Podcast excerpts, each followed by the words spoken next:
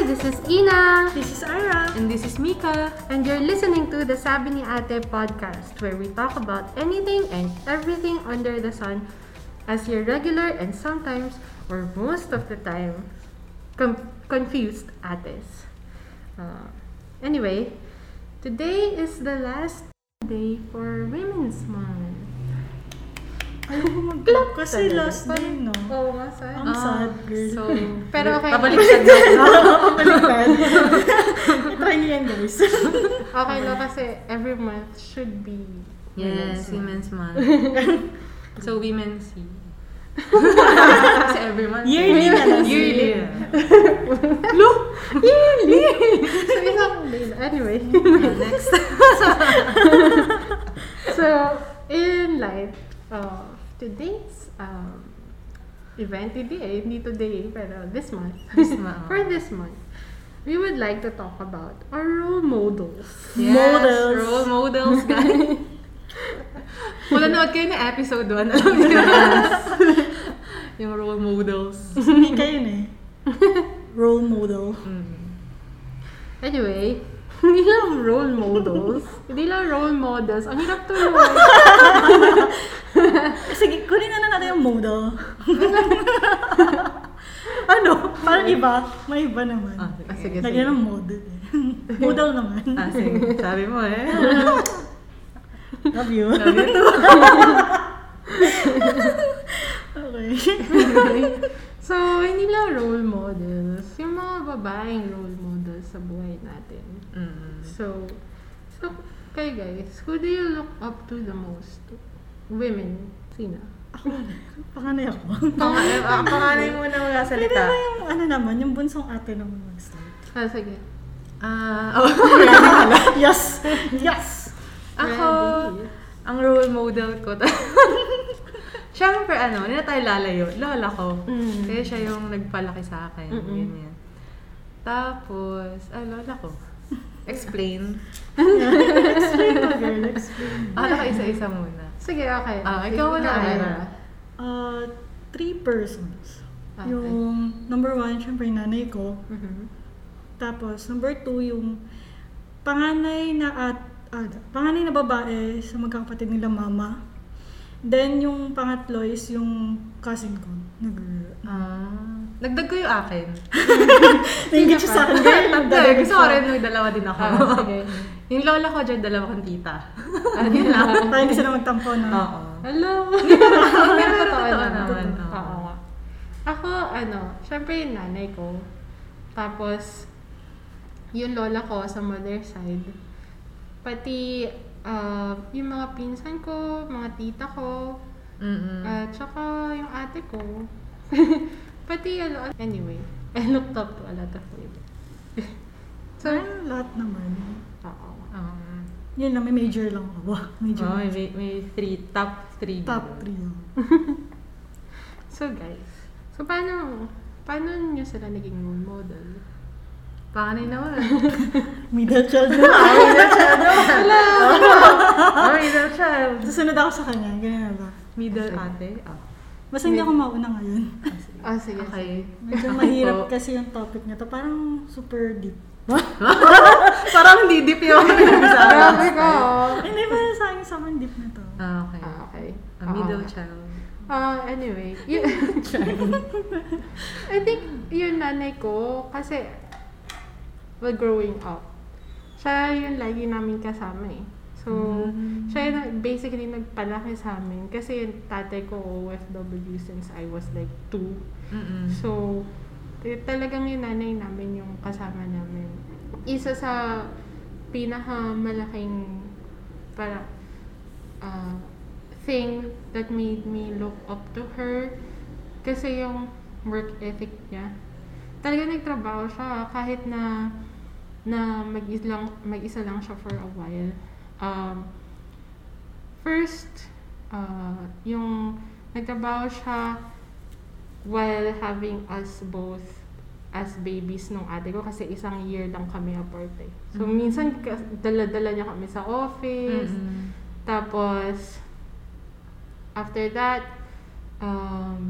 for a while, nag-stop din siya mag-work kasi para mag-focus sa amin. And alam namin na sobrang mahal niya yung trabaho niya. Kahit na sobrang mahal niya yung trabaho niya. Mm-hmm. Nag-stop siya and really focused on us. Yung paano kami mag-aral, talagang tinutukan niya kami. Tapos, she had to work again nung nawala ng work yung tatay ko abroad for a while. So, lumipat kami to another city. Tapos wala kami. Like, hindi namin afford mag-private school. Pero yung nanay ko, not saying that public school is bad. Mm-hmm. Pero, yung nanay ko gusto niya talaga kami pumasok sa maayos na school.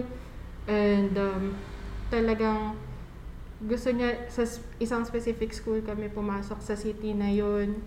So, sinabi niya na gagawin niya lahat para ma-afford namin na makapasok kami dun sa school na yun. Mm-hmm. Eh, hindi talaga namin afford. So, ang ginawa niya, nagtrabaho siya dun sa university na yun. Para libre yung tuition fee namin. Tapos, ang tagal niya nag-work. Sa 5 years na nag-stay kami dun sa university na yun, 5 years din siyang nag-work dun sa university na yun. Tapos, also, kasi she grew up having 10 siblings. Grabe. So, sobrang dami nilang magkakapatid. Tapos hindi pa sila mayaman. Kasi umalis sa probinsya yung parents nila eh. Eh doon sila landed. Pero nung lumipat sila dito sa Manila, wala. As in, wala talaga. Oo. So, yung lolo ko noon, nag-foreman, nag-construction worker, and at saka gumagawa ng mga furniture. Eh, syempre, hindi naman yun stable. Mm-mm. Hindi siya kasi tulad ng yung monthly meron kang income na sigurado. Project kasi yun na project. Plus, yung lolo ko was an alcoholic. And, on the side. On the side. Although, talagang skilled worker siya and magaling talaga siya gumawa ng furniture and gawin yung trabaho niya. Also, headache din siya kasi marami siya babae. So, ayun. So, yung lola namin was busy controlling him. Tapos, yung lola yung lola naman namin, ano siya, anyway, may, ano ba siya? Happy-go-lucky. Sassy. Funny. Gano'n. Pero, ano siya, so busy siya, ma-stress out tungkol sa asawa niya. So, yung mga ates yung nagpalaki sa nanay ko. Mm-hmm. Pero yung nanay, bunso kasi yung nanay ko eh. Pero yung nanay ko, ano siya, despite having a hard childhood, talagang nagpursige siya mag-aral. Nag-valedictorian siya nung grade school para maging scholar siya ng high school tsaka college. So, nakapagtapos siya as a scholar. Talagang, so, talagang in-admire ko yun about her. Kasi kahit na ang hirap ng pinagdaanan niya, she knew what she wanted. Mm-mm. Tapos talagang she found purpose in what she wanted and she got it. Talagang ginawa niya lahat para makatapos. Tapos yung inaral niya, although a lot of people would say na hindi masyadong income generating yung inaral niya, kahit na, di ba, usually kung mahirap ka before, ang iisipin mo kung paano ka makakaahon sa hirap. Oh. Pero yung nanay ko, inisip niya kung paano siya makakatulong, makaahon yung iba sa hirap. Oh. So, nag-aral siya ng social development and yun yung naging work niya. So, talaga pag nakikita mo siya na nag-work, talaga may kita mo yung passion niya sa ginagawa niya. Talaga, I've seen a lot of people like that.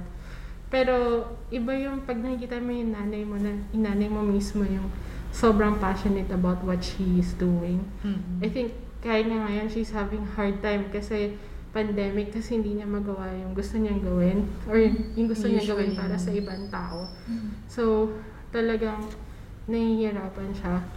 Pero, ayun, and that taught us to always find purpose sa kung anong try namin gawin. Tapos, si Mama was like, siya talaga yan parang malaking bagay na naka-apekto sa personality namin, sa kami magkakapatid. Tapos, also, yung lola ko, yung stressed out lagi sa lola ko. Sobrang funny talaga siya. So, alam mo, minsan bordering mean na siya. Like, hindi, mean talaga siya. Pero, there's something about her na parang ma-endear ka sa kanya kahit nila light-light ka na. Very, kasi, true. Oo, totoo talaga siya. Kung ano yung nararamdaman niya, yun sabihin niya. Oo, tapos hindi siya... Walang filter. Wala. Tapos hindi siya masyadong yung super traditional na, oh, you're a lady, you should be like this, or parang you should be like that. Kahit na yun yung upbringing niya. Like... Yeah, kasi medyo galing siya sa parang aristocratic na family. Tapos nag-break away siya doon. Sabi niya, hindi!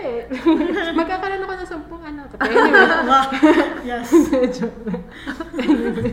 Tapos, eto siya, nakakatuwa siya kasi talagang, although, questionable yung iba niyang decisions, ano pa rin, parang pinaninindigan niya lahat ng mga decision niya. Mm-hmm.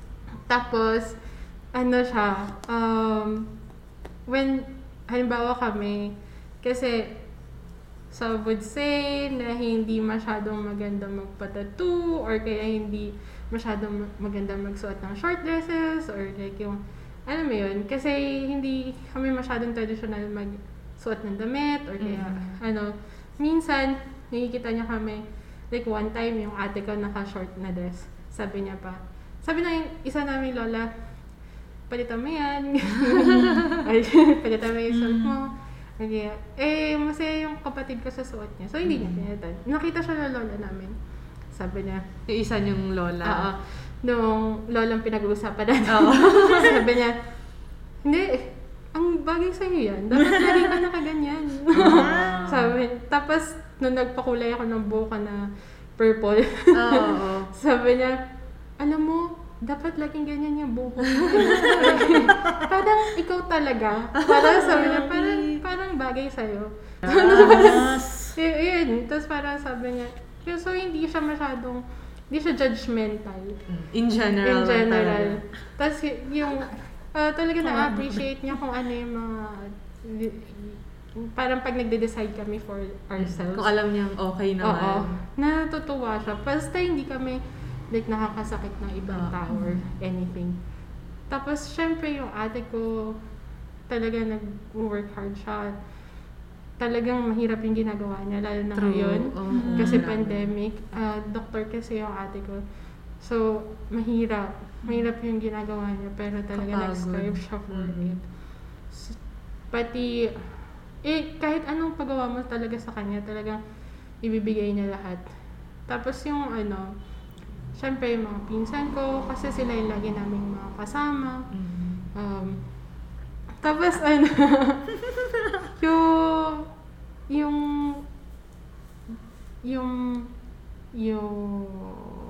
mga pinsan ko, like, pagka may ginagawa sila, they do it passionately. Talagang ginagawa nila with their heart. Yes. Tapos, yung also, yung mga titas ko, kasi sila yung tumulong kay mama para makatapos si mama. And sila rin usually yung katuwang ni mama nung wala siyang kasama. So, parang pinalaki rin kami ng mga tita namin. So, ayun. Naging yung kasama. Oo. Kayo, guys. Panganay na. Okay. Okay lang yun.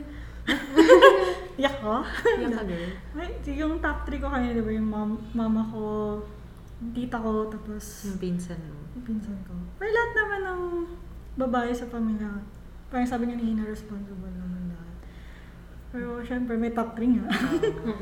Si mama, idol ko na siya. Syempre, pinanganak niya ako. Kahit ngayon, ito mga pasaway ako. Titis ngayon. Hindi niya alam, girl. Hindi niya alam, magiging ganito ako. Pero salud ako sa lahat ng nanay na, alam mo yun, kahit sobrang hirap ng buhay, lumalaban sila. Mm-hmm. Like yung, meron kasing, ano yung tawag doon? Yung parang prejudice sa mga babae na parang hanggang dyan na lang sila. Mm-hmm. Ganon. Mm-hmm. Pero sa pamilya namin, like Ina, yung nanay talaga yung matapang. Mm-hmm. Sila yung ano. Kasi napansin kayo pa nagdaan sila ni Papa at Mama. Si Mama laging tinutulak. Yung Papa mo. Sabi ko magsabi. So yung nanay ko naman, nakaganyan. Nakapamayaw. Oo, hindi mo mga nanay ganyan naman. Para ikaw talaga, Ira. Oo naman, ako ata sa nanay ko. Oo, sobrang kamukha yung nanay mo. Hindi! Ay, totoo yan. Wala talaga akong kamukha. Hmm? Minsan iniisip ko yun, ampun ako yun. Hindi pwede. Sabi nga nila, Ina, hindi daw ako ampun dahil kamukhang kamukha siya. Hindi, joke lang. Love na love ko yung mama ko. Mama, love you. Love you po. Ayun, sa lahat ng paghihirap namin, grabing lumaban yung mama ko. Kasi dali yung papa mo, nag-abroad. Nag-abroad din. Tapos. Tapos yun. Lalo na pag gusto namin bumitaw, siya yung mag-encourage sa'yo na, sige lang, kaya mo yan. Ganon. Tapos yung tita ko, siya yung panay na anak na babae sa mother side ko. Siya kasi yung halos tumulong sa parents na nila na magpaaral. Tapos kahit sa mga pinsan ko. Mm-mm. Tapos kapag kami, syempre, pag nawawalan din ng minsan, kailangan namin ng tulong. Siya kagad yung rescue sa amin. Talaga. Tapos teacher siya. Mm-mm. So, nakaka-inspire din siya. So, minsan tinuturuan din niya kami. Lalo na pag nagbabakasyon kami doon sa province namin. Siya yun nandun lagi. Tapos, laging may pagkain. Yun yung ano. Natapang ako siya. Pinapakain ka. Hindi talaga. Lahat naman ng tita ko ganun. Kahit mga pinsan ko, pagkasama nila ako, kailangan may pagkain. Sila ang dala. Oo, kasi kailangan ka nilang pakainin. Oo, kasi nagre-reklamo talaga ako. Kasi nagdadahil ka. Gugutom na ako. Bawala ako. Tapos yun. Basta masaya makakasama si tita din. Ang dami niyang kwento. Tapos, kaya hindi lang siya yung ganun sa lola ni Hina na sassy. Mahinhin siya. Tapos, masaya. Pero masaya yung mga kinukwento niya. Tapos, yun. Meron tapos hindi siya nag-asawa, so wala din siya anak. So lahat kaming magpipinsan, parang anak niya. Mm-hmm. Parang second mother ko na rin siya. Yes. Ikaw naman? Tita.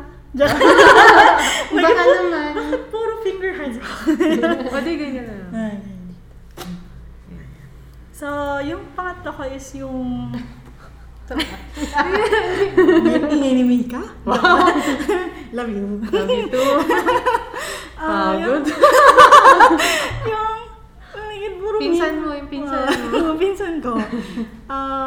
Hindi ko na lang babanggitin yung name niya. Pero may times kasi na sobrang down ako. Ang daming nangyari sa buhay ko. Alam niyo na yung news, pero ayoko nang kasi sobrang bigat. Siya yung,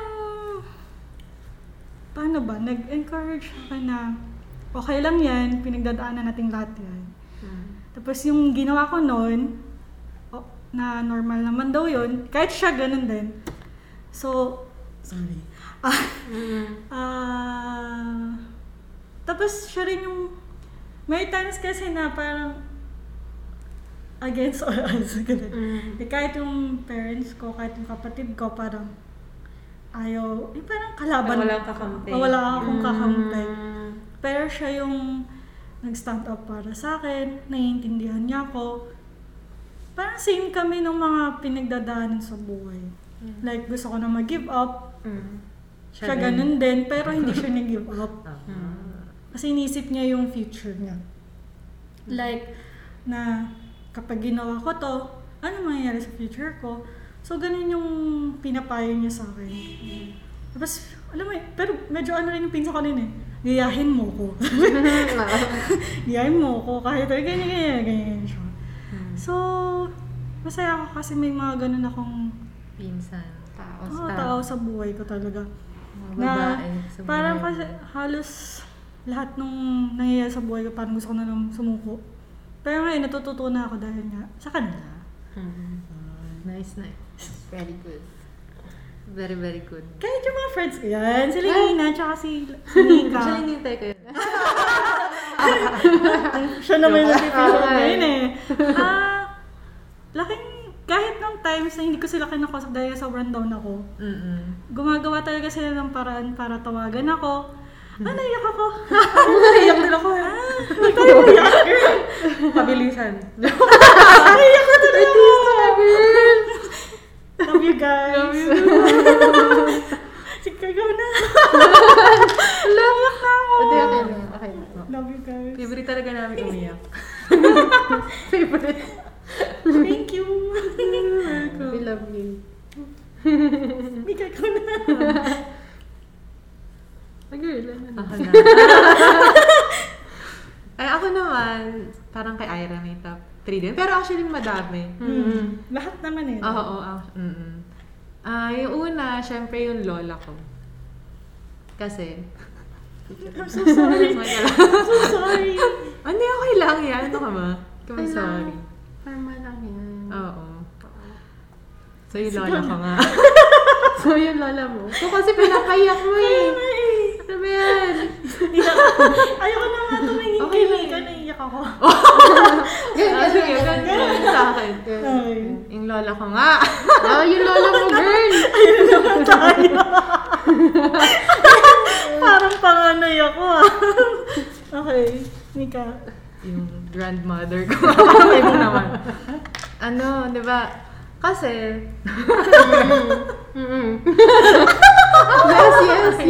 Yes.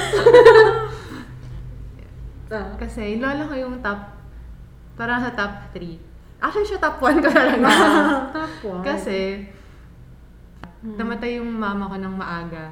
So, siya yung naging mama sa akin. As in, parang 1-year-old pa lang ako. Siya na yung mama. Actually, siya yung nag-uwi sa akin from province. Sa isa pang province. province. Oo, nung baby pa lang ako. Kaya, siya talaga yung nagpalaki sa akin. At saka, kahit na wala yung mama ko, ganyan, tapos yung tatay ko, na, somewhere out there, gano'n. Parang hindi, actually, dalawa lang kami. Tapos parang hindi ko na-feel na, parang walang... Kulang. Oo, may kulang. Yung parang walang papa, walang mama, gano'n. Hindi ko talaga na-feel. Siguro may mga times lang, siguro mga... Pero hindi siya yung overwhelming na feeling na... Parang kulang. Oo, yung kulang. Alam mo yung minsan kasi may mga taong gano'n. Bakit sila? May mama, may ganito, may ganito. Ako naman hindi ko na-feel. Siguro kasi parang very supportive yung lola ko. Sa kahit anong gawin ko, gano'n. Tapos meron pa akong, yun nga yung mga tita ko. Kapatid ng mama ko. Sa ano rin, mother side din. Tapos, ayun. Ano siya eh, parang,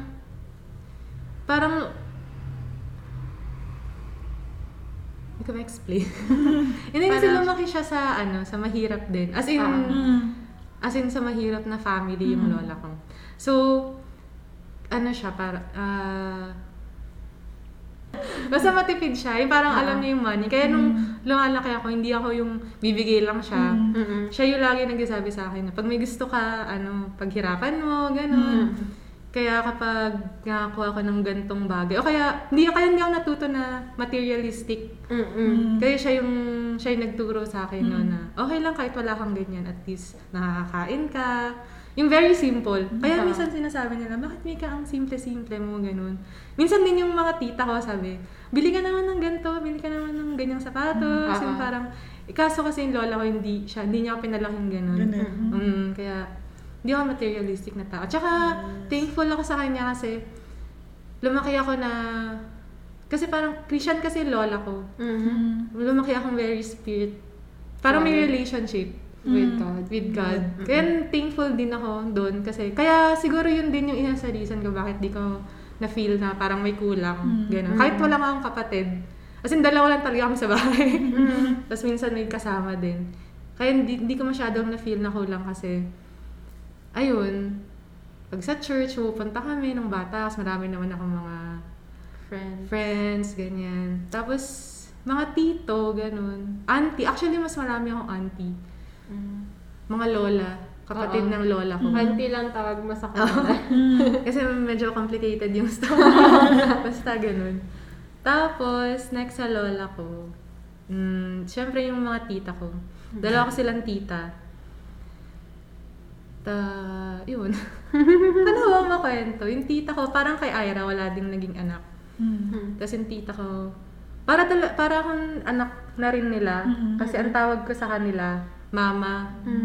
Si Mama 1, Mama 2. Ang yaman mo sa Mama. Totoo. Ay, oo. Totoo yan. Kaya sabi nila, nawalan nga ako ng isang Mama. Ang daming pumalit. O kahit Papa, kahit nawalan ako ng Papa. Ang daming pumalit. Ang daming mong babae sa buhay. Oo, yun. Totoo. Tapos kahit wala akong kapatid, nandiyan naman kayo. Wow! Huwag kang kuya ka. Liyaw na! Kakatapos lang po ako. Mawain, ikaw lang pwede. Girl, may iyak din ako, girl. Wala ko na iyak. Tapos, syempre mga pinsan. Ay, sa tita ko, naging top 3 din sila kasi very supportive nila. Hindi sila yung, sabi ko nga last episode, yun na parang... Hindi sila yung, Mika, gawin mo to, ganyan. Although, minsan. Ano to? Hindi ko na-realize. Konting push. Ganun. Konting push. Pero, parang most of the times naman. Talagang nag-encourage sila na gawin mo to. Actually, sinasabi lang naman nila yung mga bagay na yun. Hindi naman kasi, yung dinidictate. Oo. Sinasabi nila kasi para din nasa ikabubuti. Buti mo. Oo. Tapos, may mga pinsan din akong girl. Actually, mas madami akong pinsan na babae. So, may one time, etong certain na pinsan ko ba siya? Basta yung parang person na to. Kailan yun? Hindi pa. Nakakilala ko yan. Feeling ko kilala mo, parang last pandemic, dapat hindi ako okay. Yun. Tapos, siya yung laging, yung parang mga simpleng bagay lang, na-appreciate ko talaga yun, yung parang kakatok siya, uy, Mika, kain na. O kaya magbibigay siya ng cookies, gano'n. Tapos may nakasulat pa kasi minsan niya ako humabawa. Wow! Oo, pang merienda mo, gano'n. Tapos ako, ibigyan niya ako ng mga kung ano-ano lang, mga cake, mga gano'n. Kung ano-ano lang nung doon. Anong pagkain, actually, wow. Mga pagkain. Spoiled ka dun sa ano na yun. Oo, kahit hindi niya sabihin, kahit hindi niya i-direct to the point na andito ako. Kasi hindi naman kami sweet. Yun. Parang cheesy. Cheesy, Parang yung mga simpleng bagay na siya yung magluluto ng ganito, hindi na ako magluluto o gano'n. So, na-appreciate ko yung pinsan ko. Sana all. So, yung mga pinsan din akong gano'n. Pero naalala ko lang siya bigla. Siya talaga specific. Kasi noong time na yun, siya yung kasama ko. Buti na lang may kasama din ako noon. Time na yun. Nun, kung ikaw lang mag-isa pag pandemic. Oo. Nakakabalo yun. Papunta na ata ako. Hindi ka pa kinakatok na na. Ayun. So, any fond memories? Yeah. Kasama yung mga role models. Mga role models natin. Ikaw? Middle child. Oh! Ikaw yun din. Ako, as a middle child. I was very difficult. Ikaw, kami sa girl? Oo, as in, like, Oo. I can imagine yung struggle ng nanay ko habang lumalaki ako. Mm-hmm. Ang dami kang issues, ganyan. Pero, yun, plus, may past trauma ako na parang nag-affect sa kung paano ako mag-behave as a child, as a teen. Ngayon lang ako naging mas, mas aware sa kung paano ko i-handle yung feelings, kung paano ako makitungo sa ibang tao. Mm-hmm. Kasi, dami kong angst before. And I'm sorry to all the people na nasaktan ko because of that. Sobrang sorry. And, anyway, plus, I think kahit na sobrang difficult ko, yung nanay ko, parang, although, pinagsasabihan niya ako and everything, hindi niya ako, like, hindi siya nag-give up on me. Mm-hmm. Kasi siguro iba, who knows, pero, some people would stop caring. Mm-hmm. Parang gano'n, parang nakakainis ka na, ayoko na, parang gano'n. Pero yung nanay ko, hindi talaga siya nag-give up. Inintindi ka niya. Oo, talagang inintindi niya ako. Plus, ano ba ba? Sige, ikaw muna, Mika. Habang nire-recall ko kasi hindi ko fond memories. Mm. Kasama si ano mo? Ang aking lola. Lola. Mm-hmm. Kaya mo. Hindi mo narimalala. Actually kasi ano, parang wala akong specific parang yung buong experience. Oo, parang buong experience ka naman parang fond.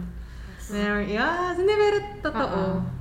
Kasi nga, ano bang, wala na, tina-treasure. Kasi ngayon, actually wala na siya. Kaya parang yung buong life na nakasama ako. Siyempre yun yung tina-treasure ko.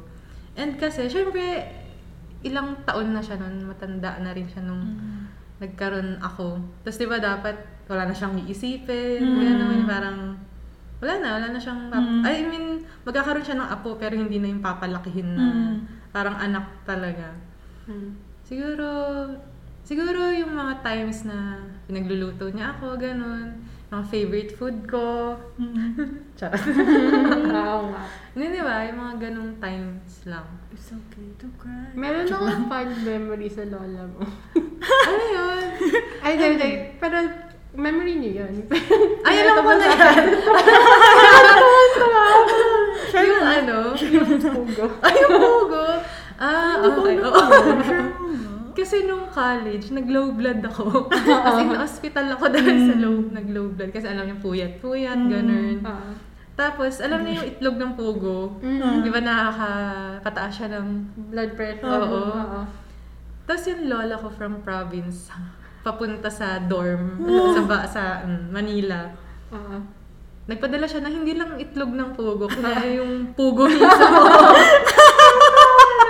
Oh my God, paano manging itlog? Hindi, girl, yung una.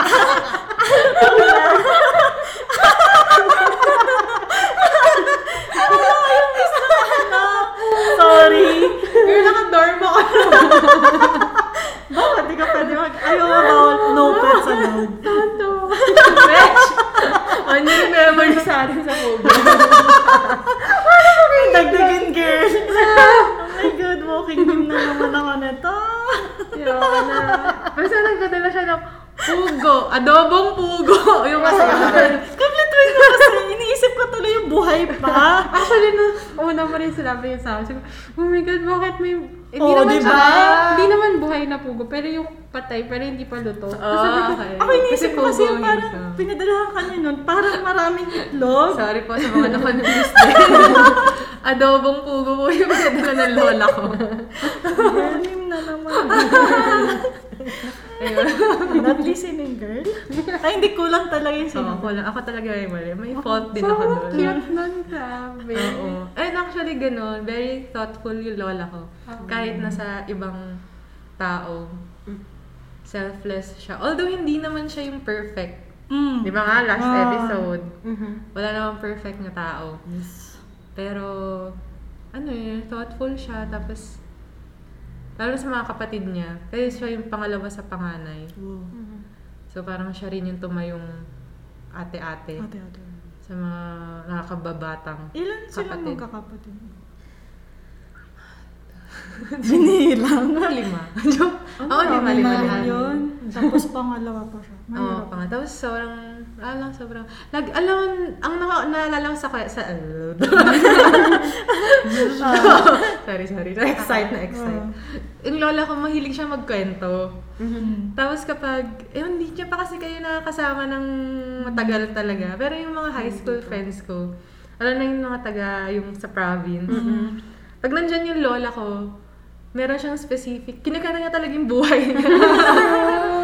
Hindi siya aalas hanggat niya naikwento yung buhay niya. Cute. Hindi lang buhay niya, yung mga love life niya. Yes! Tapos, minsan memorize ko na. Ako na lang magtutuloy. Nakakamiss din yung ganong episode. Yung moment na yun. Episode. Si Lola. Si Lola ko. Sa mga tita ko naman. Meron pa pala. Dami pa, girl. Kunyari, walang naalala. Sa tita ko... All the time. Lagi ko naman silang kasama ngayon. Mm-hmm. Ay, yung isa ko lang na tita. Sansang ka rin dinadala, diba? Sure, yung isa ko, sila very... Lagi silang parang adventurous. Sila yung lagi nag-a-advise sa akin na dapat Mika, punta ka sa ganito, experience mo tong ganitong bagay, ganyan. Kasi minsan, syempre lumaki ako sa lola.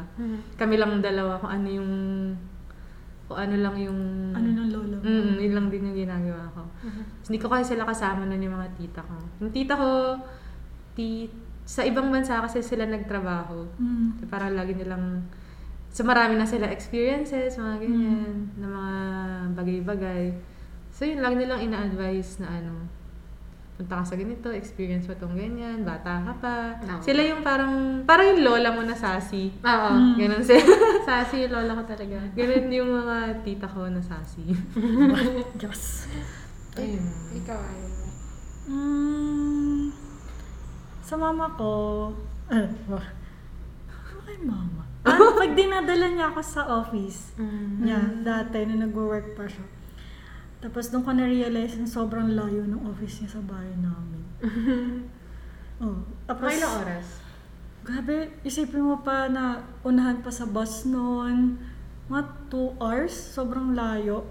Tapos ganun yung biyahe niya araw-araw. Tapos dati hindi pa ganun ka-traffic, diba? So, kahit layo pa talaga. Kasama ka pa niya. Lagi pa ako nagre-request sa, Mama, magkain tayo sa ganito. Tapos gusto ko yung laging may laruan. Lagi ko nire-request yun, Mama, gusto ko yun. Siyempre, gastos din pagkasama ako.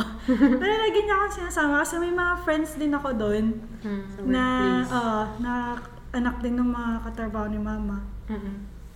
So, hinahayaan niya lang ako. Sige, laro ka lang dyan. Tapos lagi akong kasi si Mama kasi, chemical engineer. So, gumagawa sila mga juice. So, laging may inuwi siyang box na ganun. Tapos dati, akala ko yung inuwi niya, juice. Yun pala, sisiyo sa loob. So, tontawa din ako. Sisiyo? Yun na naman. Oo, sisiyo. Mahilig talaga kami nun sa ibon, sa sisiyo. Yung sisiyo na hindi nagiging manok? Oo, kasi kinakain nga ng mga pusa. Ay. Anyway, lungkot ka na ngayon. Lungkot ka. Tapos, yun, laging may juice kami. Oo. Laging may baon na ganun. Tapos, mayroon din yung time na sa school namin, kailangan yung parents yung kukuha ng card. Eh, hindi dumarating yung nanay ko. So, hindi namin nakukuha yung card namin. So, nagreklamo ako sa nanay ko. Ma, mag-day off ka naman. Hindi mo yung card ko. Hindi talaga. So, nung graduate ako, hindi ko talaga nakita yung grade ko. Oh my God! Hindi talaga. Sige, so, talaga siya hindi talaga. Tapos, yun pa yung lagi ako late. Sinusundo. Kaya umiyak ako lagi nun eh. Di ba parang... Kasi parang... Kahit nung bata ko, uwi na talaga ako. Pero yun. Tapos, Next. Okay. Yes. Next. Sa tita ko, pag nandun kami sa province, lagi kami niya dinadala dun sa parang beach. Tapos laging may, yan nga, laging may pagkain. Yun talaga yung paborito ko sa kanya eh, pagkain. Tapos yung mga chika niya din, nung dalaga siya. Ayun. Ano yung tita ko na yun? Maganda ba?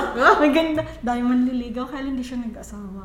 Kasi kanyang, super, choice. Ano siya sa kapatid niya, tsaka sa mga kapatid niya, yun dun sa mga pamangkin niya. Siya nag-alaga. Talagang, ano siya.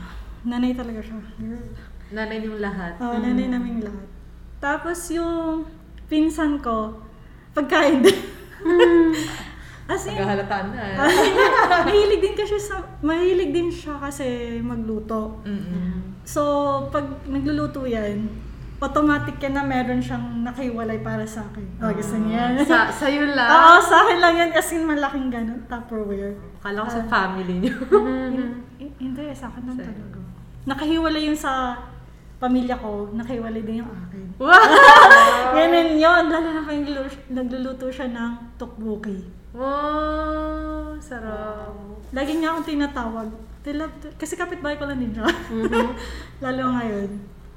Ano din, nung pandemic, siya lang din. Sabay kayo mag-exercise. Tapos, alam mo yun. Tapos minsan kapag ayaw niya mag-exercise, ganun din ako. Role model ka talaga.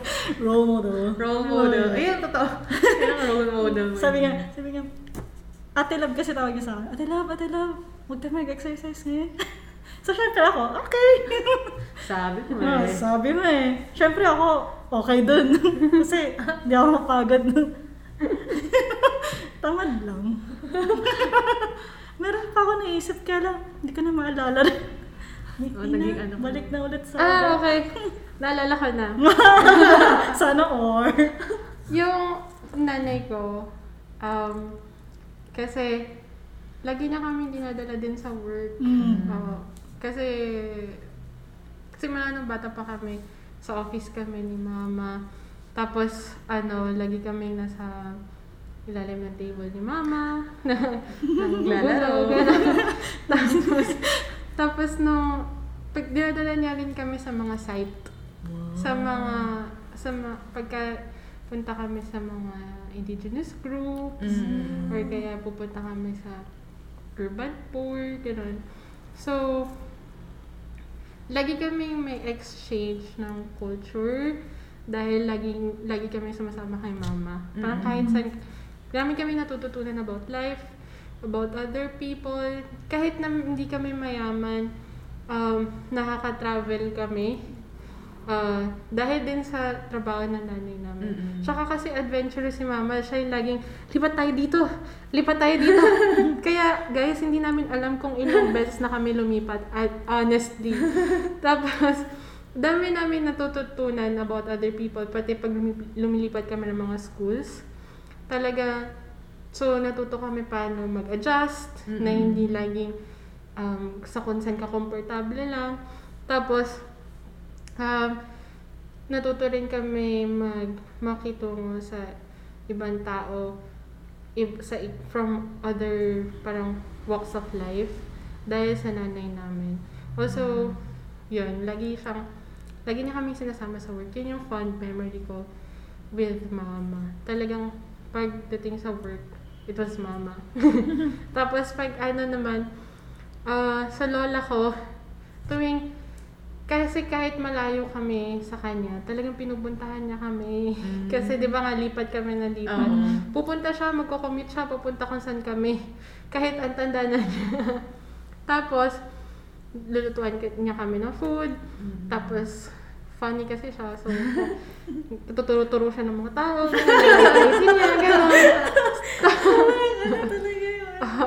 Sassy. Tapos pagka naiiyak, sino nang away sa'yo? Wala natin lahat. Ganun siya. Tapos, ano pa ba? Pinaka-fond memory ko sa kanya nung before siya mamatay. Kasi, lagi niya, yung ibang tao parang, di masyado nakaka-identify with me. I guess I feel that way as a middle child. Ako, meron talaga akong syndrome, guys. Tapos, pero yung lola ko parang nag-effort talaga siya na, no, you're not different. Talagang, parehas tayo, ganun. Mm-hmm. So, no, before siya mamatay, lagi niyang, sinasabi niya pa, kasi may nagtanong parang, sino kamukha ni Ina? Kasi si ito, yung kapatid ni Ina, kamukha nito. Itong kapatid ni Ina, kamukha yan. Tapos walang sumagot. Tapos sabi na ng lola ko, si Ina kamukha ko yan eh. Kahit hindi talaga kami magkamukha. Pero sabi niya, hindi nakita. Ang ganda kaya siya, tulad ko. Kasi talagang ganda-ganda sa sarili niya yung lola ko eh. As in, minsan tumitingin lang siya sa salamin. Tapos sasabihin niya, kahit ang tanda ko na, ang ganda ka pala. Wow! Gusto ko yung gano'n. Ako din. Self-love. Self-confident. Ganun siya. Tapos, ayun. Tapos yung mga pinsan ko, lagi nila kaming nililibre kahit nung bata pa kami. Mm-hmm. Lagi sila nakikipaglaro sa amin kahit mas sobrang laki. Hindi man sobrang laki, pero medyo malaki yung age gap namin. Pero lagi pa rin silang nandun, sinasamahan kami pagka nasa ospital kami, gano'n. Mm-hmm. Pati yung mga tita namin, sila rin yung unang nandyan pagka nasa ospital kami. Pagka nagkakasakit kami, sila talaga yung nandun. Pupunta sila, magsistay pa sila sa bahay hanggang sa alam nila na okay ka na talaga. Mm-hmm. Tapos yung isa sa mga fond memories ko sa mga tita ko, lagi nila kaming nililibre, dinadala nila kami sa labas. Yes. Kahit nga, hindi kami mayaman. Pero lahat dami namin magpipinsan eh, diba? Basta pagkain. Oo.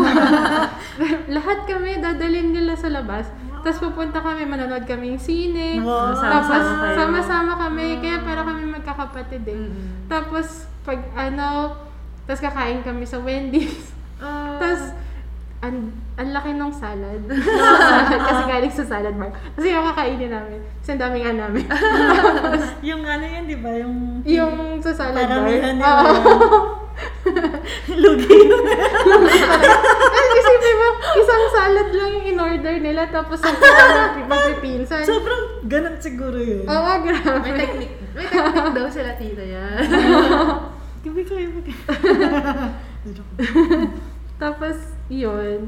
Also, minsan, kasi nga nasa iba kaming lugar. So, hindi kami nakakapunta. Walang 7-Eleven doon sa lugar namin. Tapos parang nalaman ng isa kong pinsan na gusto ko ng Slurpee. Walang 7-Eleven sa amin. So, nung umuwi kami dito, dinala niya ako sa lahat ng 7-Eleven hanggang sa makahanap kami ng Slurpee. Umabot kaming Cubao. Lang doon. Para lang ako sa 7-Eleven. Oo. Tapos, ayun. Tapos yung tita namin, dadala kami sa restaurant, kami magpipinsan. Tapos, kakain kami doon. Tapos, sabi niya sa akin, kasi sanay ako nag-share.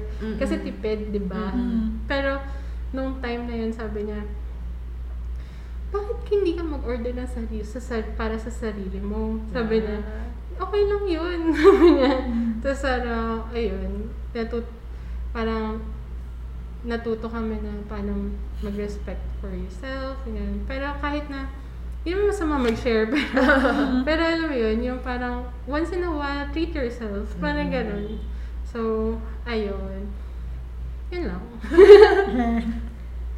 So, other people na naisip na pwede yung maging role model. Maging role model. Model ha? Model. Isa pa.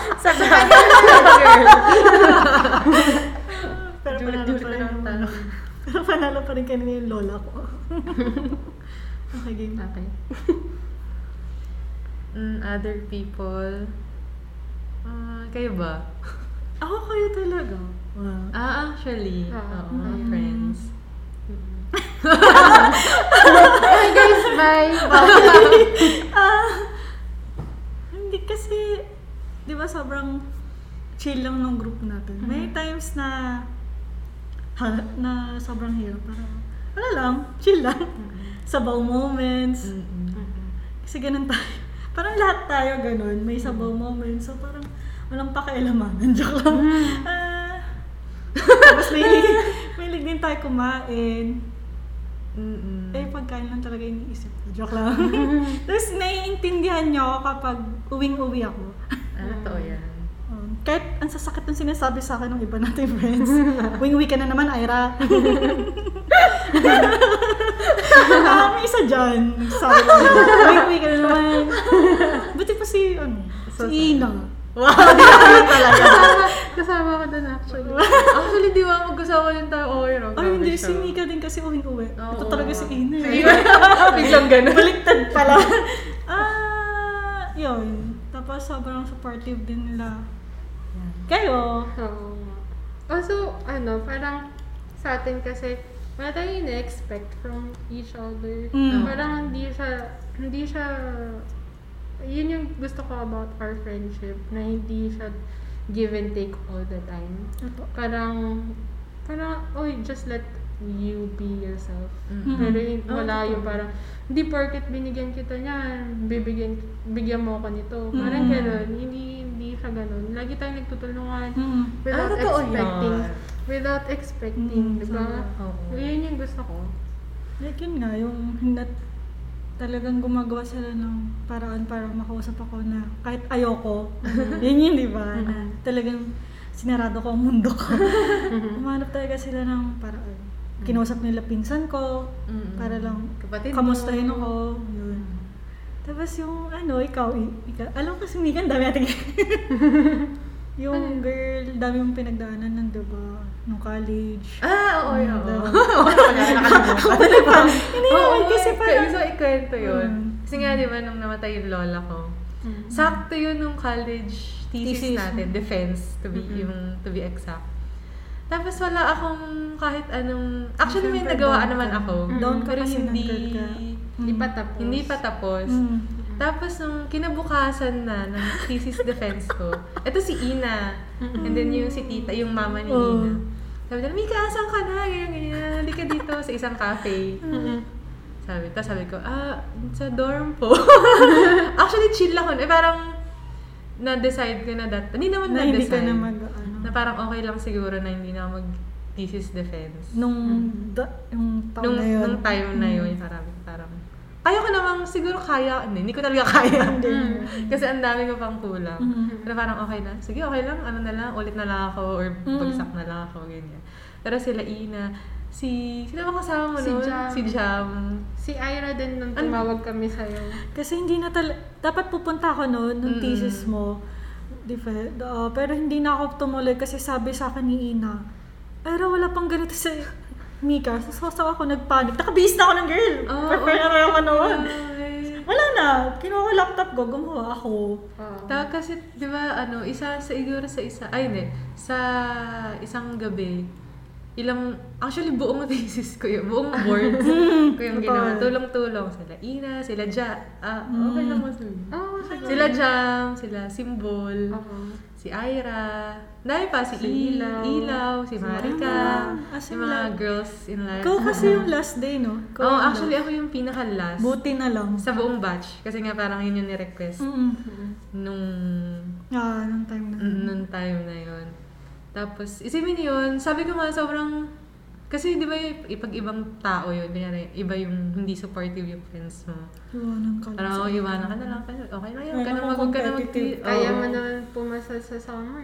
Ganun. Pero yung mga sila, Ira and Ina, yung mga other friends, sabi nila, halika, tulungan namin. Tapos, isipin niyo parang after, kasi sila Ina, sila Jam.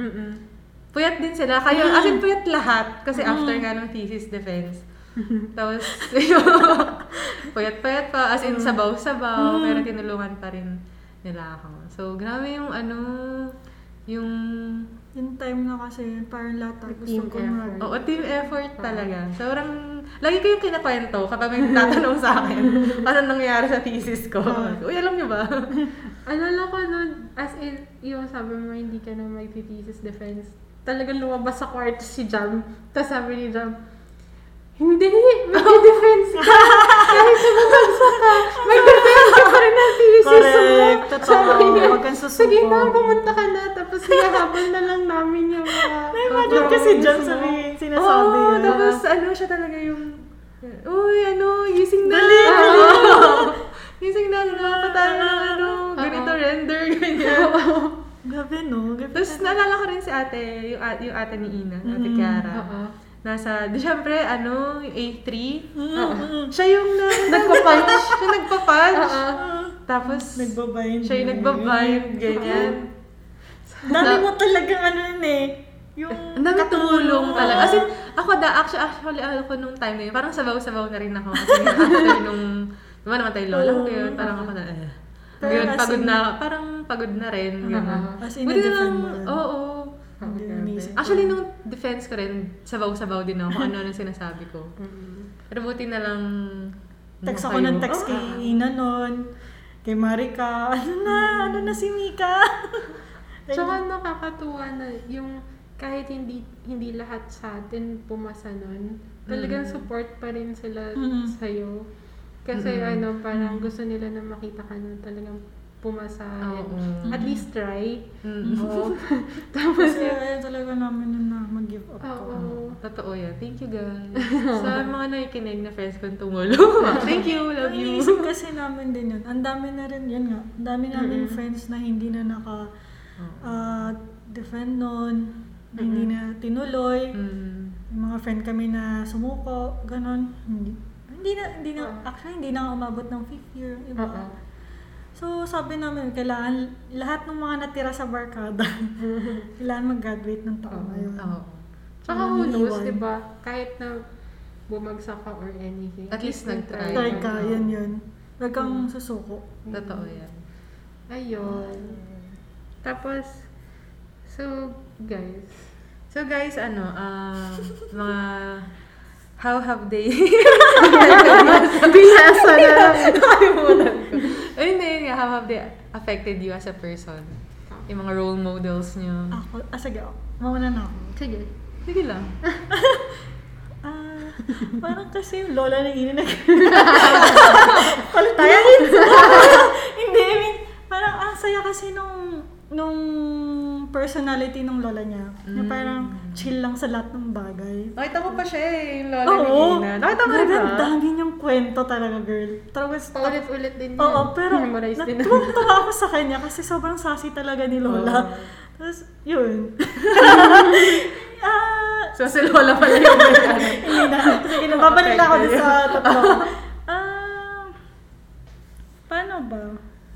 Siguro ngayon parang mas naiintindihan ko na hindi all the times na parang okay lahat. Na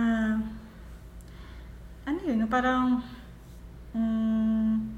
kailangan ganit maayos ng lahat. So kapag may problema na dumating, kailangan mong labanan.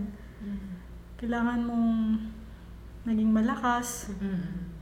Hindi na pwede yung kung ano ka dati na sumusuko lang. Yung parang gusto mo ng hindi nakaiyak. Basta yun. Kailangan mong lumaban. Like yung ngayon mga pinsan ko, mama ko, tita ko. Kasi wala rin tutulong sa sarili mo kundi ikaw lang din. Diba? Kasi ganun silang tatlo. Lahat naman ng tao na nakakatanda sa akin ganun. Pero sila talaga yung nakita kong naging ganun. As in, nakita ko talaga all throughout na ganun sila. Very strong. Sobrang personality. Sobra talaga. May times na yung sobrang bagsak talaga. As in, may namatay. May responsibilities na kailangan gawin kahit sobrang hirap. Pero sila, go lang. Kahit madapa sila, tatayo sila. Kahit continue yun. So, sana, I mean, mamana ko talaga yun.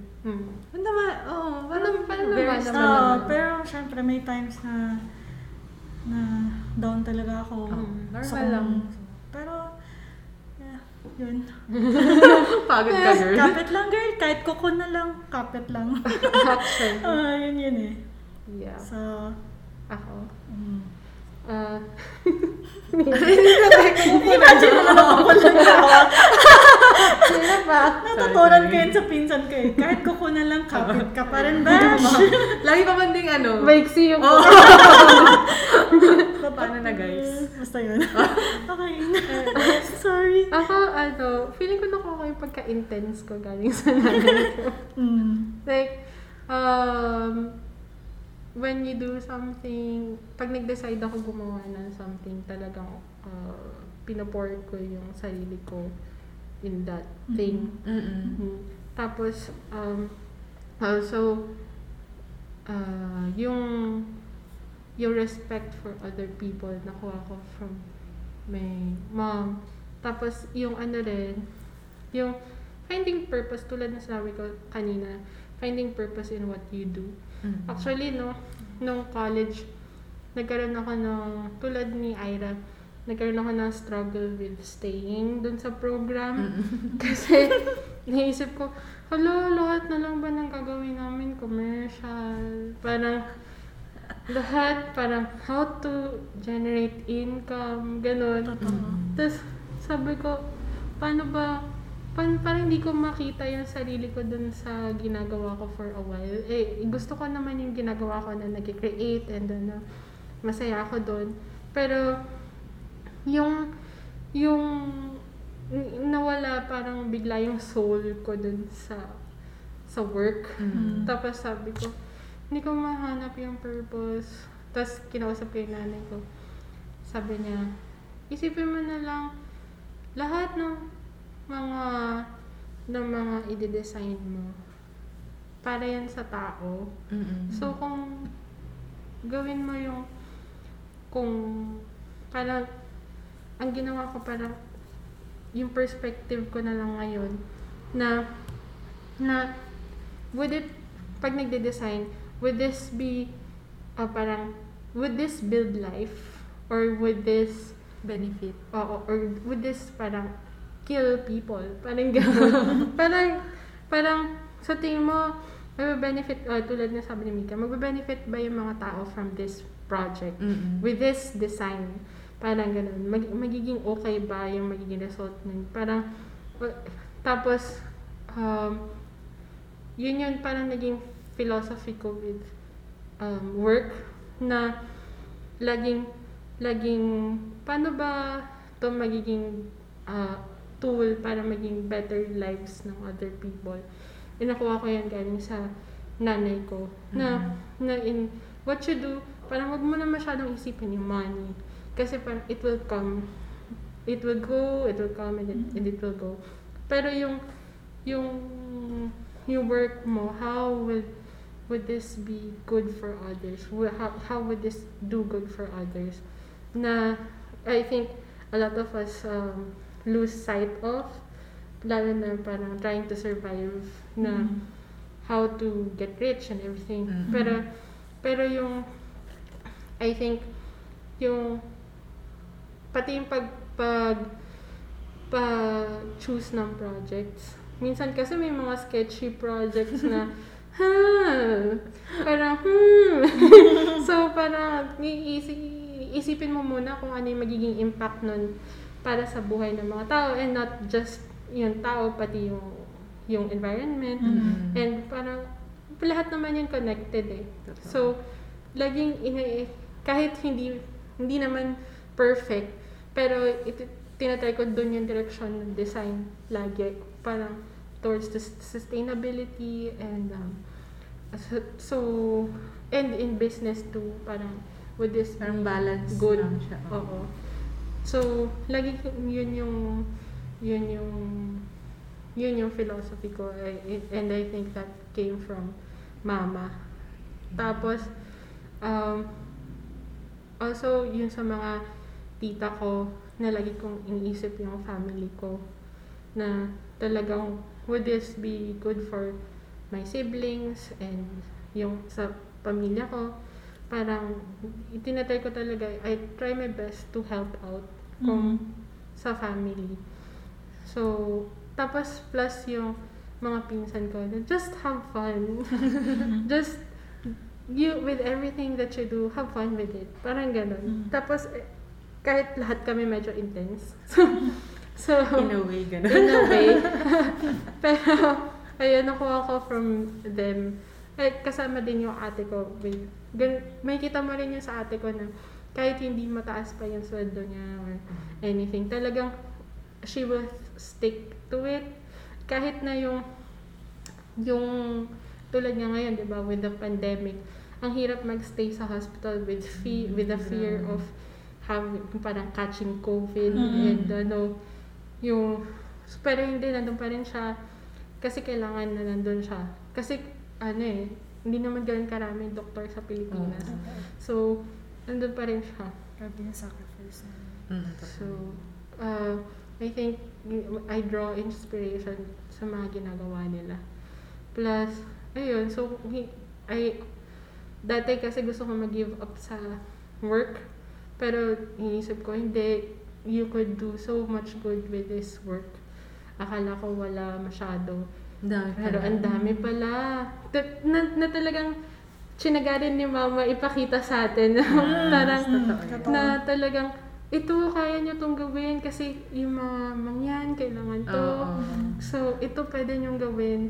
Talagang, kung ano yung pwede natin gawin to help out, ginagawa natin, kahit hindi na RT-related eh. Talagang with, kung ano yung kaya natin i-design, kahit yung mga graphics, we do it. And yung plumbing, everything, for housing, we do it. So, ayun. Nice. Ikaw, Mika, ano ka na-apektuhan?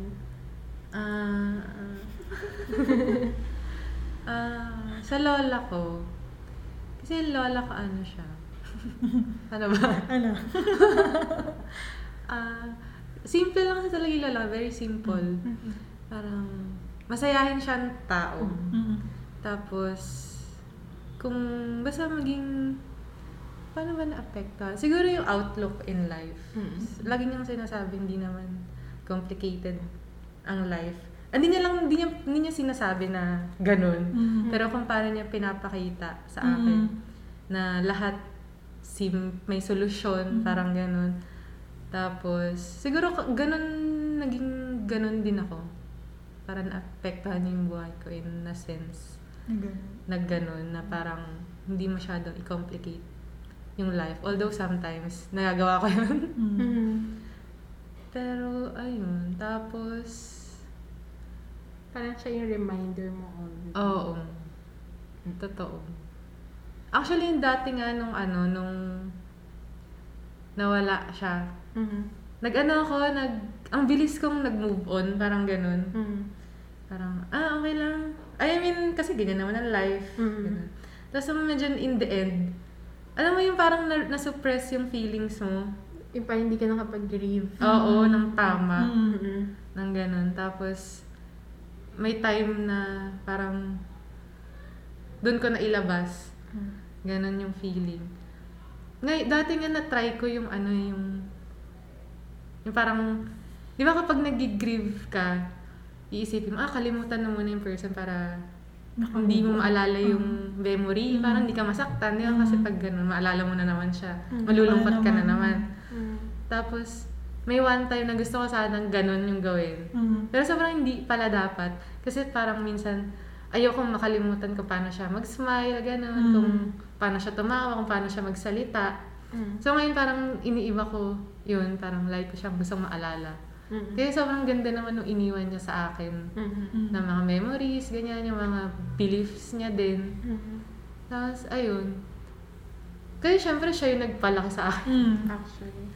Tapos, kung ano rin yung, ano lang kasi siya, masayahin. Kung matanungin mo yung mga tao na kasama niya. Minsan nga, sabihin nung nasa probinsya, wala na yung matandang laging tumatawa dito. Kasi yung mga random na people, nakikita lang siya. Masayahin siya. Very simple. Siguro yun din yung, yun yung tawag nito. Paano siya naka-apekto sa akin. Na parang, huwag i-complicate yung life, yung mga bagay-bagay, lahat. Siya rin yung kasi, siya yung siya yung tao na parang nagbe-breakdown. Kunyari, for example, naalala ko, Kasi hindi naman siya lagi binibigyan ng pera kami. Mm-hmm.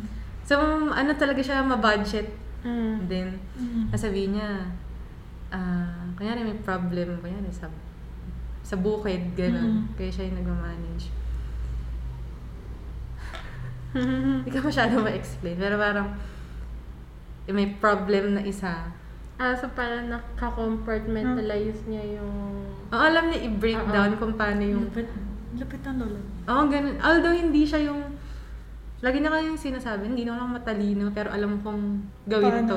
Ito yung solusyon. Mm-hmm. Parang ganun siya. Na, yun, lagi yun yung ginagawa namin dalawa. Mm-hmm. Kahit dati nung college ako, di ba nga... Siyempre, may naman nagbibigay naman, pero kapag may kulang pera, siya yung tinatawagan ko, may wala akong pang-print ng ganito. Kasi sabi niya, sige ako bahala, ganyan. Tapos, after nun, magbibigay siya. Di ba? Kaya marami siyang mapautang, gano'n. Siya yun, very madiskarte. Paraan siya. Oo, paraan. Siguro doon ko rin, doon na rin ako nai-inspire pag naalala ko. So, minsan ganyan ka din. Talaga? Parang charot. Basta, ayun. Parang marunong ka mag-prioritize. Oo, ganun. Siguro ngayon ko lang na-realize na ganun siya. Doon ko pala nakuha yun. Mm-hmm. Yung mga simpleng bagay na yun. Mm-hmm. Tapos yung sa tita ko naman, paano nila na-affect yung buhay? Paano ba nila na-affect yung buhay? Kaya sila yung parang naging mama ko talaga. Kasi sila yung mga ka-age nung mama ko kaunti. Mm-hmm. So kung yung lola ko naman, yung bata ako, sila naman ngayon kasi namatay yung lola ko yung after college na. College ko na. Oo. Tapos ngayon naman yung mga tita ko yung parang naging mama ko. Mm-hmm. Ganun. So sila naman yung, uy, may malaking mundo para sa'yo.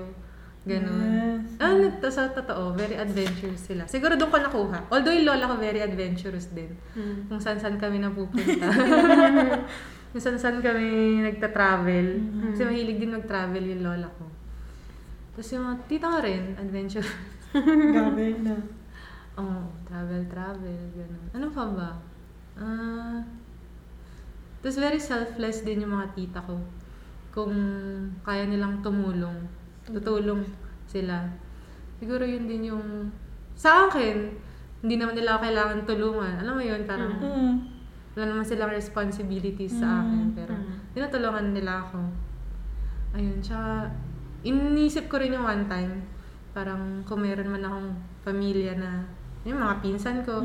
Kung nakaluwag-luwag, mapag-aaral ko din sila. Ganun. So parang na-inspire din ako. Ayun. Yung mga batang pinsan. Oo. Kasi hindi naman super yaman na kailangan. I mean, kami. Tulong-tulungan. Tulong-tulong talaga. Totoo, yeah. Actually, ganun yung mga tita ko. Tulong-tulong sila. Kung sino yung kaya, may kaya konti. Pwede naman. Oo, tulong din minsan. Hindi, meron totoo, di ba? Pero, kung may tumulong sa'yo, sana in the future, magawa mo din. Oo. Naalala ko pala yung tungkol sa lola ko. Hindi ko pala na-share, no? Tama ba? Na-share ka ba? Kung ano, paano niya ako na-apektuhan. Parang na-entertain niya lang. Pero si tita, yung mama mo lang. Na-realize ko yung yung... Sige. Hindi naalala ko. Ako yung nagsabi. Na-realize ko na siya pala nagturo sa amin. Hindi lang sa akin. Kung paano maging confident, yung parang how to be honest about what we feel. Talagang importante na kino-communicate mo yung nararamdaman mo to other people. Also, siya din yung nagturo sa amin na you can feel beautiful about yourself. Kahit na kasi ako noon marami akong insecurities and everything. Tapos parang I felt broken. Tapos yung nanay ko tsaka yung lola ko talaga yung nag-build ng parang self-confidence ko.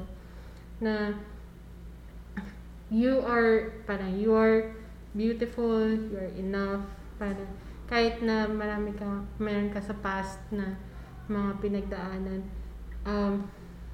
you're still beautiful. Mm-hmm. Plus, siya din yung nagturo na you don't have to be like conventionally pretty. Parang gano'n. Pero, not that that's bad, but you're also good. Mm-hmm. Parang, kailangan may value yung sarili mo. Oh. So, ayun. Yun. Nakakatawa itong pinag-uusapan natin. Oo. Iyak pa lang kayo. Oo, ano? Iyak ako nung kayo yung inaano kayo. Magka-question of the day na ba tayo? Yes. Question of the day. Ayun, question of the day. Question of the day, guys. Siguro, ano na lang, di na natin ito i-cut no, yung episode na to para magkasama sila. Para special episode. Sige. Ito, may question of the day. Nahihirapan ba kayo mag-take care sa younger siblings? And nahuhold down ba kayo ng pagiging ate? Una. Ano lang, sige. Kasi unang panganay. Ayoko na. Tama na nga yung panganay ko. Nung bata kami, like yung sabi ko nga sa first episode, tagapagtanggol ng aking bunsong kapatid. Dapat talaga hindi ako war freak na. Pero naging war freak ako dahil sa kapatid ko. Tapos, ako? Sarap. Hindi naman. Love na love ko yung kapatid ko. Joke lang. Hindi, sobrang cute kasi nung kapatid ko nung bata. As in, super chubby. May times na yung kumakain lang kami sa food court. Tapos mamaya, hinahanap na siya nung katulong namin. Asan na si Arian? Asan na? Ay, sorry. Arian. Asan na yung kapatid? Yun, para nasa baba, nasa ilalim siya ng mesa. Tapos kumakain ng chicken joy. Ganun siya. So talagang yung lumalabas yung pagiging protective ko nung bata ko. Mm-mm. So, naku-hold down ba ako? Hindi. Kahit ngayon, kapag pag alam kong delikado, may mga times siya, may nakwenta ko sa inyo, di ba, na meron siyang pupuntahan ganitong place, ngayon pa na pandemic, so parang ako, na hype na ako. Lumalabas sa pagiging ate, protective ate. Kahit si mama kasi ayaw din, parang ayaw namin, syempre kasi delikado, takot kami. Sabi ko, so pinagsabihan ko siya noon, pero kaya lang malaki na siya, may sarili na siyang decision sa buhay. So parang ako, nagpapayo lang na mag-ingat ka, hindi talaga siya okay na alis kang ganun. So yun, tapos, pero parang ngayon, nagiging baliktad kami. Lalo na nung yung pilay-pilay ako na. Weird ako nun. Na-aksidente. Oo, na-aksidente ako nun. So hindi ako tapos parang, na-down din ako nung time na yun. Kasi kahit sobrang simpleng bagay lang, kunwari, pagkamot ng likod ko, hindi ko makamot. Umiiyak, sobrang frustrated ako nung time na yun. Hindi ko magawa yung gusto ko. So ako, nag-rant ako sa kapatid ko. Umiyak talaga sa harap niya. Hindi ko makamot likod ko. Hindi ko magawa gusto ko. Tapos sabi niya, parang naging ate din siya nung time na yun. Sabi niya, okay lang. Bakit yung pinoproblema mo? Pwede mo naman sabihin sa akin yan. Okay naman, tinikot ko. Ang dami niya. The end. Siya lahat gumawa nung time na yun. Parang siya yung naging ate. Mm-hmm. So parang, tapos sabi ko sa kanya, parang na-realize ko na parang namana niya rin pala yung ganun kong attitude nung bata pa kami, ako nag-aalaga sa kanya. Tapos may times na parang pinaparusahan siya. Kasi tamad talaga mag-aral yung kapatid ko nung bata siya. So, di ba uso yun dati yung luluhod? Pero hindi naman siya sa munggo, as in wala. Nakaluhod lang siya pero may libro siya sa dalawang number. So, ako naaawa. Hindi naman ako makakomment kasi mama ko na yun nag-ano sa kanya. So, umiiyak na lang ako sa ilalim ng nakatakip ng unan. Tapos parang, pero may time na sinabihin ko si mama na, ma, wag naman ganyan. O, diba? Lagi yan. So, hindi talaga ako nahihirapan kay Arian. Kahit hanggang ngayon. Yun lang, may pagkamaldita lang siya minsan. Pero okay lang. Save so, naman kayo. Oo. Pero parang mas maldita na siya, girl. Love na love ko yung kapatid ko rin. So hindi ako nagsisisi na naging kapatid ko siya. Okay. Charot. Ina. Ay, ako na pala. Nahihirapan ba kayo mag-take care sa younger siblings? Oo naman. Like, oh my God, pili ko, parang mahirap siya pero nakaka-enjoy siya. Nakakatawa kasi nung yung bata kong kapatid, medyo malaki kasi yung age gap namin. So, syempre, pagka nung bata pa siya, kami yung magpapaligo sa kanya or kaya So, ayun. So, mahirap yun. Kasi ang laki niya. Magulo pa siya. Tapos ang gulo niya. Kulit. Ang kulit niya, nung bata pa siya. Tapos ang funny niya kasi nung bata pa kami, ang laki-laki niya, diba? Mm. Tapos ako kasi yung nagta-taekwondo. So, naturuan ko siya ng mga stuff. Ganun. Tapos siya, natuwa siya sa physical contact. Grabe, minsan nakahiga ka na, alam mo yung higa ka sa sofa, nanood ka TV. Tapos biglang tutungtong siya doon sa edge ng sofa. Tapos magda-dive siya sa'yo. Oh my gosh. As in, parang, hindi lang siya magda-dive sa'yo. Parang tatalbog-talbog pa siya naman.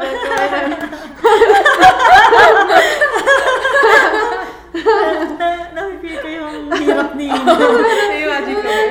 Alis ka na. Parang sa'yo. Diba? Parang, sabi niya, hindi. Kasi hindi ka na makahinga. Hanggang sa gaganunin mo na lang. Sobrang bigat na. Tapos, tawag dito, kasi dati takot din siya sa tubig. Nagsiswimming kami. So ang ginagawa ko para hindi siya matakot sa tubig. Isinasakay ko siya sa likod ko. Tapos, maglalakad ako yung buong lap ng pool. Kaya masaya. Tapos malakad kami. Para ma-enjoy naman niya. Tapos aahon akong gano'n. Tapos bababa ako. Tapos aahon ako. Kasi malalim na yung ibang parts. Tapos dala ko siya doon. Tapos sabi niya, pwede mong isa pa. Tapos like, oh sige. Pero pinikayin yung mga, as in, tinatreasure ko talaga yung mga moment na yun. Tapos hanggang sa hindi na siya natakot sa water. Tapos na-train na rin siya mag-swim. Tapos naging swimmer din siya. Yeah. Tapos, mahirap talaga maging ate kasi hindi naman laging, or kaya kahit sino may kapatid. Mahirap talaga kasi you have to give and talagang mag-share in everything. Also, pagka may turmoil yung kapatid mo na emotionally, ikaw din yung pagka tinatanong ka lang, paano yun, ito yung nararamdaman ko. Minsan hindi mo rin alam kung paano masasagot. Pero, you try your best to do what you can. Kasi ikaw yung may experience. Or kahit wala kang experience, yung paano mo lang naiintindihan. So, medyo mahirap siya. Pero okay naman. Ay, mahirap din na part. Pero mas marami lang masayang moment. Oo, masaya siya. Tapos ko naku-cool down ba ako sa pagiging ate, dahil sa pagiging ate ko. Pero siguro may time na feeling ko ganun. I was in a dark place, tapos parang marami akong nire-resent. Tapos parang, bakit ako? Parang gano'n. Dahil ako yung nauna, parang gano'n. Kailangan ko itong gawin. So, meron akong gano'ng issue before na dahil kailangan ko mag-work to help out sa family. Tapos, kailangan ko mag-quit ng job ko to focus on helping out sa family. Tapos parang sabi ko, parang bakit ang dami kong sinasacrifice, ganun, everything, being self-centered and everything. Yung parang, get out of your head, Ina, thinking about that. Parang, pero meron akong ganong moment. Mm-mm. Pero na-realize ko rin na ako kasi yung, wala naman choice. Parang, ako yung nandun eh. Ako yung available to do that. Parang ako yung, I had to do that. Because hindi naman dahil sa ate lang ako or anything. Pero as a person with like morals, mm-hmm. kailangan mo talagang gawin yun. Kasi walang ibang maaasahan na mas maaasahan than you. Parang to do that thing. Pero hindi naman yun dahil sa ikaw yung ate or anything. Mm-hmm. Pero dahil ikaw yung tinatrust ng people and everything. And ikaw yung may kapasidad to do it. Mm-hmm. So, why not do it? Tapos, pero, ngayon hindi. I think, hindi, yung mga decision ko before, it only led to good things. Para natuto ako to do things liberally. Parang ganun. Mm-hmm. So, ang dami ko rin na-experience na mabuti from making that decision to quit a job and helping my family full-time. Dami ko natulungan. Dami ko ring na-experience na hindi normally na-experience ng other people because of that. So, ayun. Ikaw. Una sa lahat. Pero kahit hindi siblings. Siblings. Kasi actually ako mas nasanay akong bunso. Mm-hmm. To be honest. Ang bunso sa pinsan. Although hindi ako yung bunso, pero malaki yung gap namin. Mm-hmm. Sa mga auntie. Siguro ngayon lang ako nagkaroon ng mga batang kapatid. Actually, meron akong isang pinsan. Mm-hmm. Na babae. Super cute! Iba pa yun. Iba pa. Ay, hindi siya cute. Ay, cute din siya.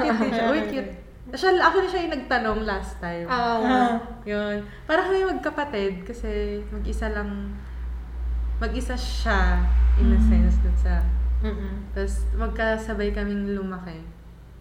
Tapos, although isang taon lang yung gap namin, parang ako yung ate niya. So, ano yung tanong? Nahihirapan ba kayo mag-dating?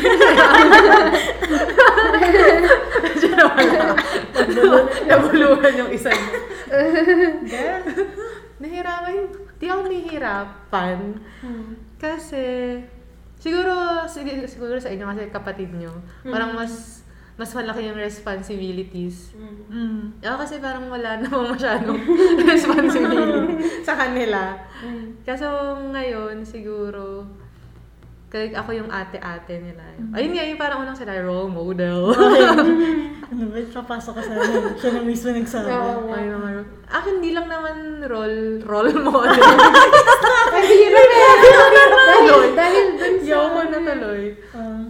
Siguro kasi parang, paano ba? Hindi mahirap. Hindi naman mahirap para sa akin. Kasi, yun nga, walang masyadong responsibilities. Hindi mo sila daily kasama. Oo, yun pa. Hindi ko sila daily kasama. Siyempre naku-hold down ka. Siyempre hindi. Kasi nga, minsan mo lang sila kasama. Minsan ko lang sila kasama. Pero alam niyo ba yung feeling na, kunyari pag malungkot sila, siyempre. Pag meron silang mga pinagdadaanan. Siyempre as an ate. You have to be there. Yeah, oo. Lalo na yung mga words mo, kailangan. Hindi lang basta-basta yun. Siguro yun mismo. Kaya siyempre tayo, hindi naman tayo ganun pa yung experiences. So, dumadaan pa nga tayo. Oo. Totoo. We're growing pa sa person. Siguro yun lang, yung paano masabi yung mga right words para ma-encourage sila. Kasi hindi mo alam kung paano yung impact ng words mo sa kanila. Lalo na ngayon, kasi hindi ko sila kasama. Diba? Sa video call lang, sa chats, ganun. Tsaka yung relationship din. Kasi lumaki nga akong walang kapatid. Tapos hindi rin ako lumaki na Yung parang kailain na yung close. Yung family na every ano. Although may mga pinsan akong actually hindi ko sila pinsan. Parang tita. Naka-close. Mga titas naka-close. Pero hindi yung super close na close. So ngayon parang iniisip ko na gusto ko yung mga pinsan ko rin ka-close ko. Kaya yung connection sa kanila, yung relationship. Yun yung inaalagaan ko ngayon sa kanila. Ayun. Yun lang. Hindi naman ako na-hold down. So, next question tayo. That's super cute! Ayun! From Kiara. Oh, from Kiara Yanesca. Naisa sa mga pinsan ko talaga. That's super cute! Hi! Uy, mag-hi kayo! Hi, Kiara! Hi, Kiara! TikTok tayo minsan. Magiging TikTok superstar. Sana! Pan. Siya yung ano, actually, pag minimension natin yung pagiging ate, siya yung una kong naisip. Kasi kapag kunyari, Ate Mika! Sa video chat. Sa video call ako. Ate Mika! Ganyan. Tapos nagkikwento siya ng kung ano-ano, gano'n. Kaya sobrang cute. Sana yung question niya. Ano yung question niya? Anong paborito niyong number sa electric fan? Oh, sobrang cute talaga. Grabe, gusto ko siya.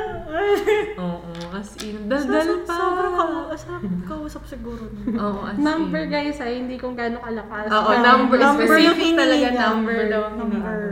Ikaw, Ira, anong favorite mo number? Kung may, kasi di ba may ibang electric fan hanggang 3 lang. Oo. May iba naman na hanggang 5. Siyempre di ako sa 5. Pero wala, 3. Sa pinakamalakas. Mas yung pinakamalakas. Sa panahon yun, ang init-init. Oo, grabe. Tapos lagi pa ako naka-pajama. Paborito kong pambahay na suot. So, number 3. Yun. So, mas ko ano yung pinakamalakas. Oo, yun. Para maginhawa ang buhay. Maginhawa. Okay, next. Ako. Kasi hindi ako masyadong nag-electric fan. Kasi hindi ako mahilig sa malamig. Mabilis akong lamigin.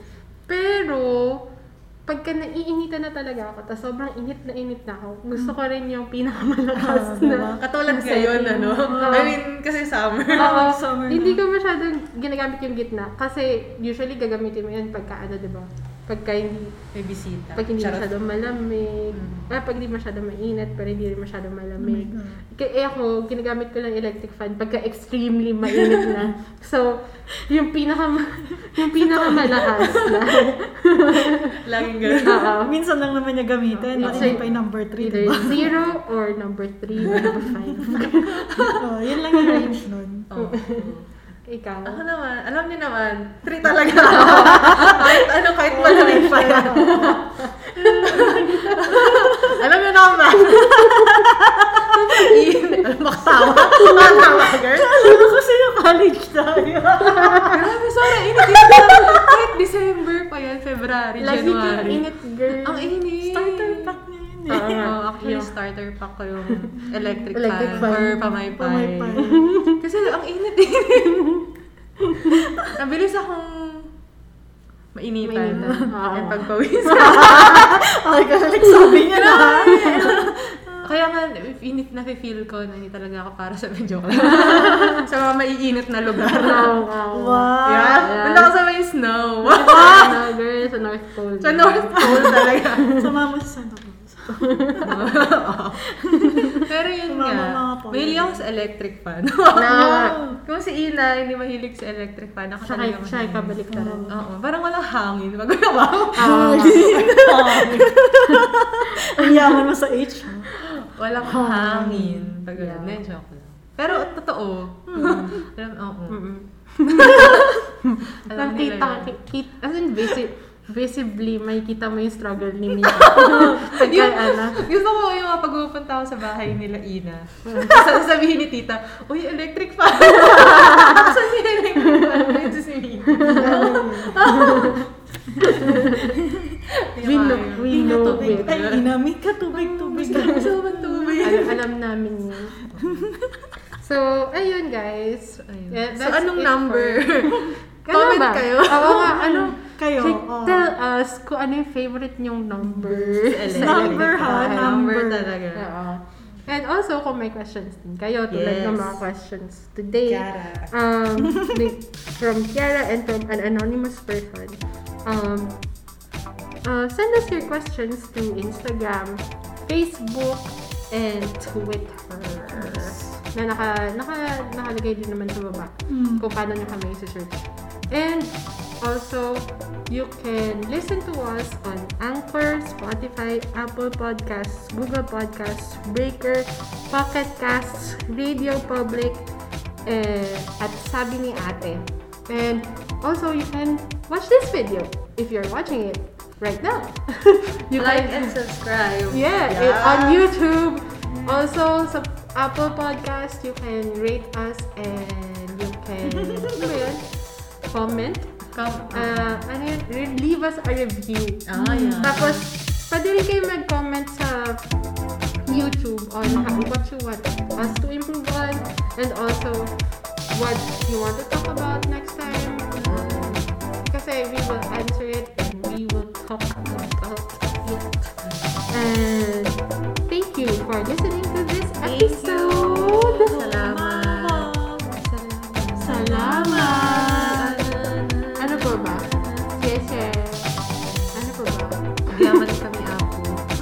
Wow, gracias. Wala. Hindi ko alam. Salamat. Korean.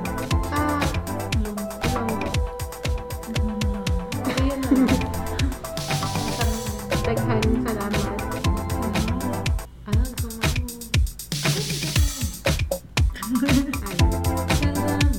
Thank you. Thank you. Bye-bye. Bye-bye. Uy, Nico. Bye-bye. Bye-bye.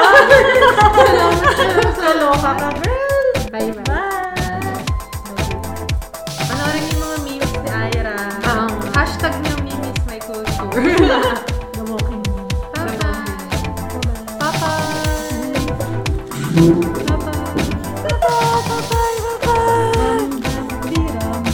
Bye-bye. Bye-bye. Bye-bye. Bye-bye.